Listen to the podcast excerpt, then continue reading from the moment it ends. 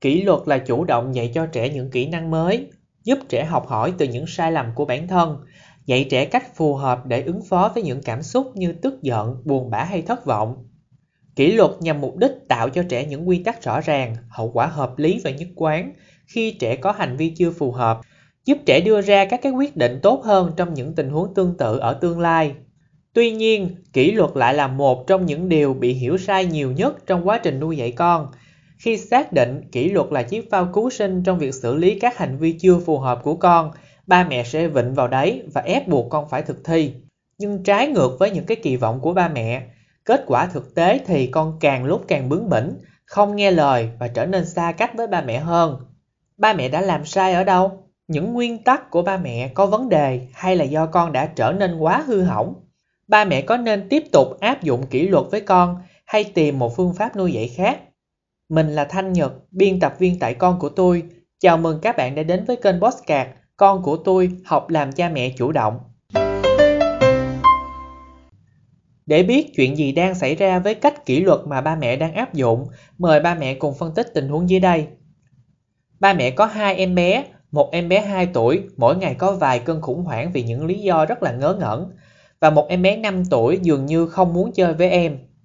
Hai em bé bắt đầu cãi vã, khóc lóc, thậm chí là muốn đánh nhau, quyết tâm chiến đấu chỉ để giành cho bằng được một mảnh Lego, trong khi á, có tới cả trăm mảnh khác đang nằm vương vãi trên sàn ở phòng khách. Và điều này khiến ba mẹ mất kiên nhẫn. Phản ứng điển hình của ba mẹ khi đối mặt với tình huống này là gì? Có lẽ ba mẹ sẽ bắt bé lớn úp mặt vào tường, bé nhỏ thì ngồi một góc ở sofa, bỏ mặt cả hai trong một lúc. Nói với cả hai đứa là đừng có quay lại đây cho đến khi mà tụi con ngừng khóc và biết yêu thương nhau. Hoặc là ba mẹ có thể giật đồ chơi từ tay cả hai đứa và la lên là không được đánh nhau nữa. Và có lẽ ba mẹ luôn tự hỏi hình phạt nào thì sẽ hiệu quả nhất đối với những hành vi sai trái như thế này. Không có gì đáng ngạc nhiên khi mà ba mẹ luôn tìm cách để có một cái phương pháp kỷ luật tốt hơn và hiệu quả hơn đối với trẻ.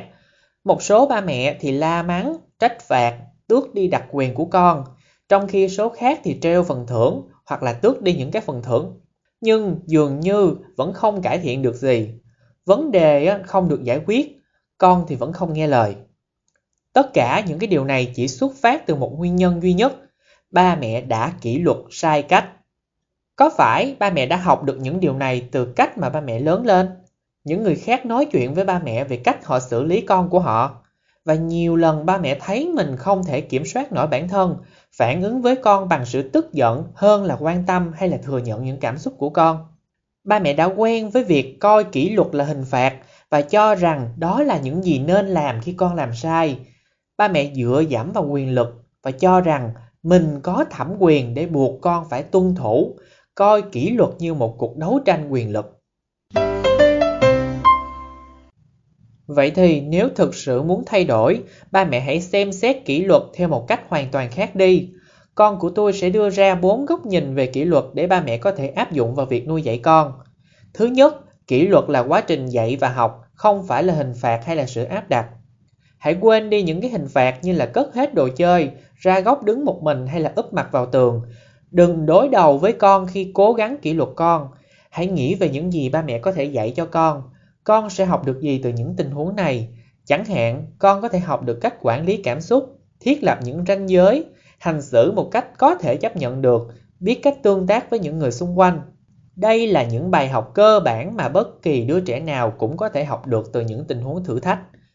Một vụ ẩu đả với anh trai là cơ hội để dạy con cách giao tiếp lịch sự và chờ tới lượt. Một cơn giận dữ là cơ hội để chỉ cho con cách hít thở sâu và sử dụng chiếc gối ôm của mình để bình tĩnh hơn. Thay vì cằn nhằn, hãy giao trách nhiệm cho con để khuyến khích sự chủ động. Hãy xem mỗi thử thách không còn là những trận chiến nữa, mà là những khoảnh khắc để dạy con học được điều gì đó. Những viên ngọc thô sẽ được khai quật từ chính những lúc như thế này. Với rất nhiều thứ có thể đạt được và học hỏi, hãy kỷ luật và dạy con một cách đúng đắn, tích cực. Thứ hai, ba mẹ hãy hiểu rằng hành vi là một hình thức giao tiếp của trẻ nhỏ.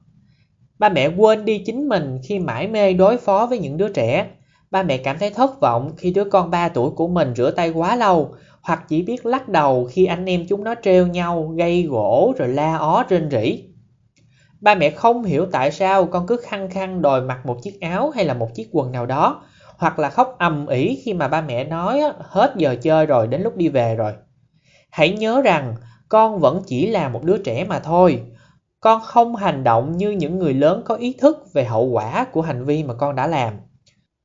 Vấn đề của con chỉ đơn giản là con không được mặc chiếc áo mình thích hay là không có thêm thời gian để chơi cùng các bạn. Điều này nghe có vẻ ngớ ngẩn với người lớn chúng ta, nhưng những vấn đề này thực sự đúng với một đứa trẻ và việc con làm như vậy vì con là trẻ con, còn chúng ta thì không. Hiểu được thông điệp từ hành vi của con, cho dù ba mẹ đang rất bực bội, cũng có thể sẽ giúp ba mẹ kiên nhẫn hơn và có kỳ vọng thực tế hơn về con. Ba mẹ sẽ cảm thấy những cơn giận dữ liên tục thực sự là bình thường với độ tuổi của con bởi vì con đang học cách quản lý cảm xúc của chính mình. Thứ ba, đừng áp đặt suy nghĩ của ba mẹ lên con. Trong việc nuôi dạy con cái, ba mẹ không phải là trung tâm. Đôi khi ba mẹ cứ giữ mãi những tưởng tượng về việc làm cha mẹ là sẽ như thế này, hay những đứa trẻ sẽ phải cư xử thế kia. Đừng áp đặt những suy nghĩ cá nhân của ba mẹ khi mọi thứ không đi theo đúng kế hoạch. Có những lần đi chơi mà ba mẹ cho là vui vẻ đã kết thúc với những tâm trạng vô cùng tệ. Có thể ba mẹ đã tới một bãi biển, có một chuyến đi dạo hoặc là một bữa tiệc gia đình ba mẹ đã rất hy vọng rằng chuyến đi sẽ trở thành những kỷ niệm đẹp. Nhưng không, con thì khóc ngay khi vừa chạm chân xuống nước, nằm lăn ra đất để ăn vạ và phản đối cái việc leo núi. Tệ hơn nữa là con có thể gào thét, giận dữ trước mặt tất cả những người thân, họ hàng hay là bạn bè của ba mẹ. Điều đó có nghĩa là kỷ luật có thể cần tới bất kỳ lúc nào, chẳng cần biết đó là một ngày đẹp trời hay không.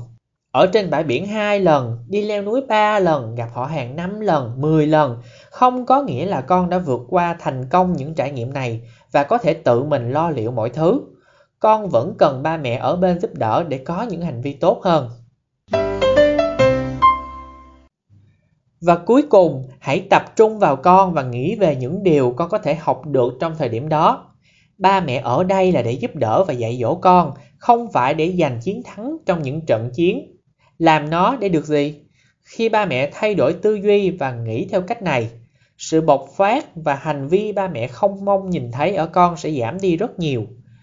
Hãy suy nghĩ một cách nghiêm túc hơn, nếu ba mẹ dành thời gian dạy con quản lý cảm xúc, có thể con sẽ không phải nổi giận và mèn nhiêu quá nhiều lần hay là quá lâu. Con sẽ biết cách nói ra rằng con đang tức giận đó ba mẹ ơi và tìm nơi yên tĩnh để giải tỏa cơn giận. Coi kỷ luật là một cơ hội dạy dỗ sẽ mang lại thắng lợi cho cả ba mẹ và con trẻ. Ba mẹ sẽ không chiến đấu để trở thành người đứng đầu, mà là cả hai cùng nắm tay nhau để đi đến một tầm cao mới. Con của tôi sẽ luôn đồng hành cùng ba mẹ trên hành trình nuôi dạy và hỗ trợ con. Nội dung postcard được tổng hợp từ một số bài viết trên ứng dụng. Link chi tiết được giới thiệu trong phần mô tả. Cảm ơn chuyên gia Linh Phan đã hỗ trợ nội dung cho những bài viết này. Cảm ơn các bạn đã quan tâm theo dõi và hẹn gặp lại các bạn ở tập sau.